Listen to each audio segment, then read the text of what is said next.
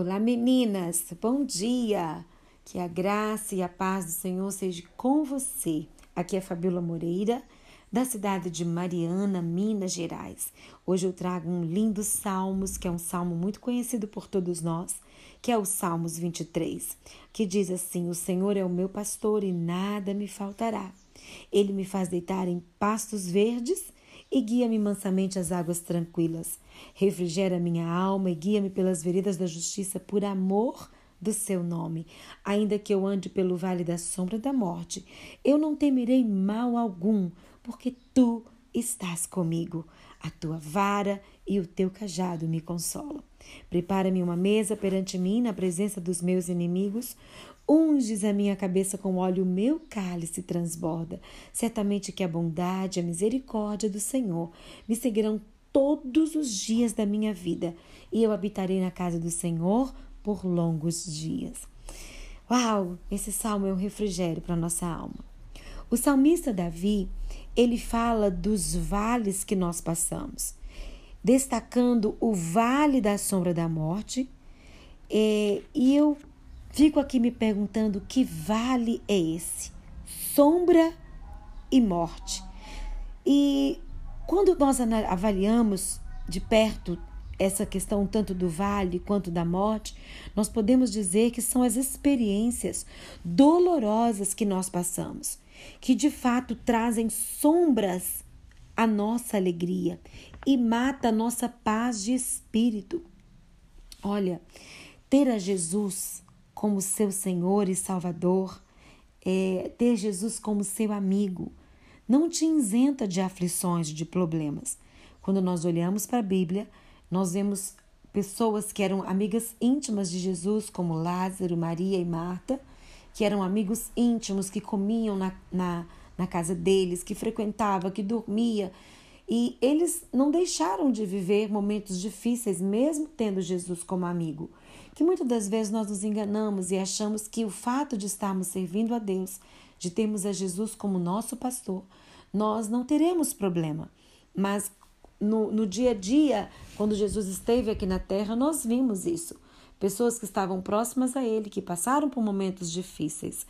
Porque Jesus ele diz assim: é, para nós que, se, que queremos servi-lo, para nós que queremos é, de fato sermos conhecidos como discípulos de Jesus, ele diz que no mundo nós teríamos aflições, mas que nós tivéssemos bom ânimo, porque ele venceu e nós também seríamos vencedores.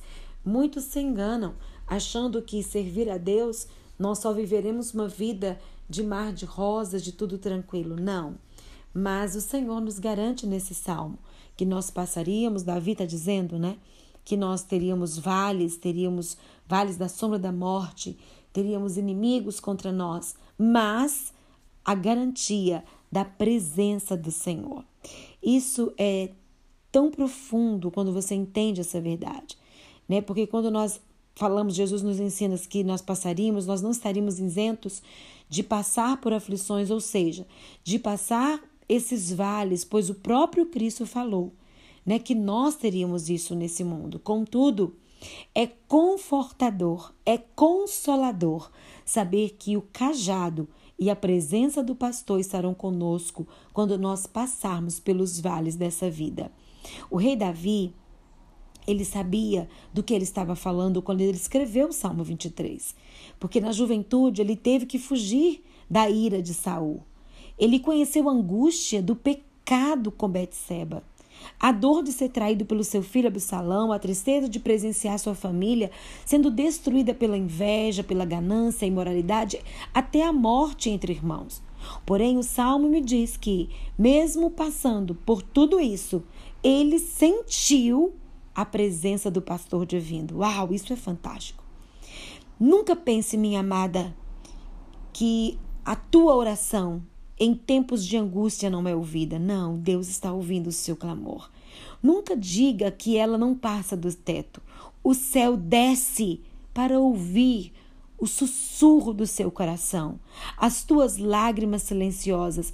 Deus, às vezes, trabalha em silêncio e, ao invés de falar, ele age. Tem uma música que eu amo e eu quero ministrar ela sobre a sua vida que diz assim: olha. Deus não rejeita oração.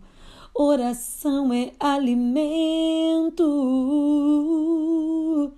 Nunca vi um justo sem resposta ou ficar no sofrimento.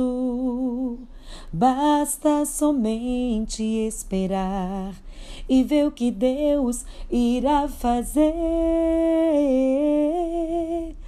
Quando Ele estende a sua mão, é a hora de vencer.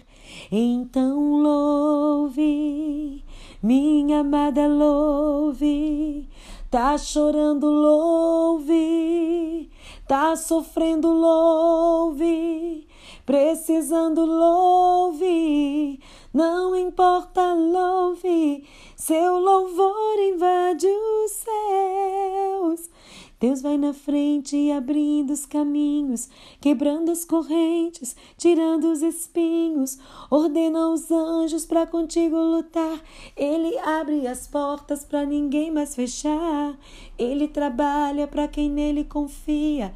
Caminha contigo de noite ou de dia. Erga suas mãos, sua bênção chegou. Comece a cantar com muito louvor com muito louvor, com muito louvor. Amada, Deus está no controle de todas as coisas.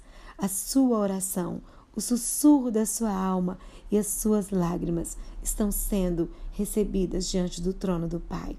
E vamos orar nessa hora. Repita comigo essa oração. Senhor, muitas das vezes eu não sinto a tua presença em minha vida. Parece que não estás do meu lado.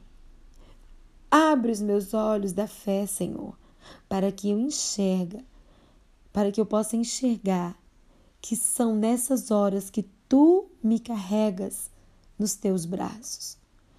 Eu entrego a minha vida, os anseios do meu coração, esse vale que eu estou passando. Eu coloco diante do Senhor porque eu sei que tu estás comigo. Em nome de Jesus. Amém.